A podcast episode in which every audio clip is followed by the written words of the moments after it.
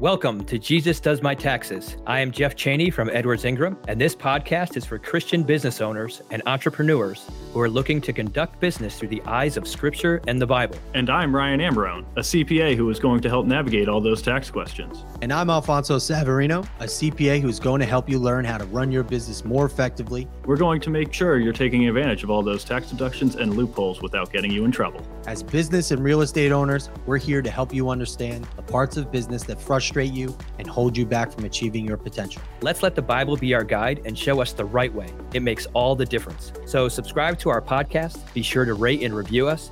And by teaming with us, when your friends ask you who helps you, you could say, Jesus, does, my taxes. taxes.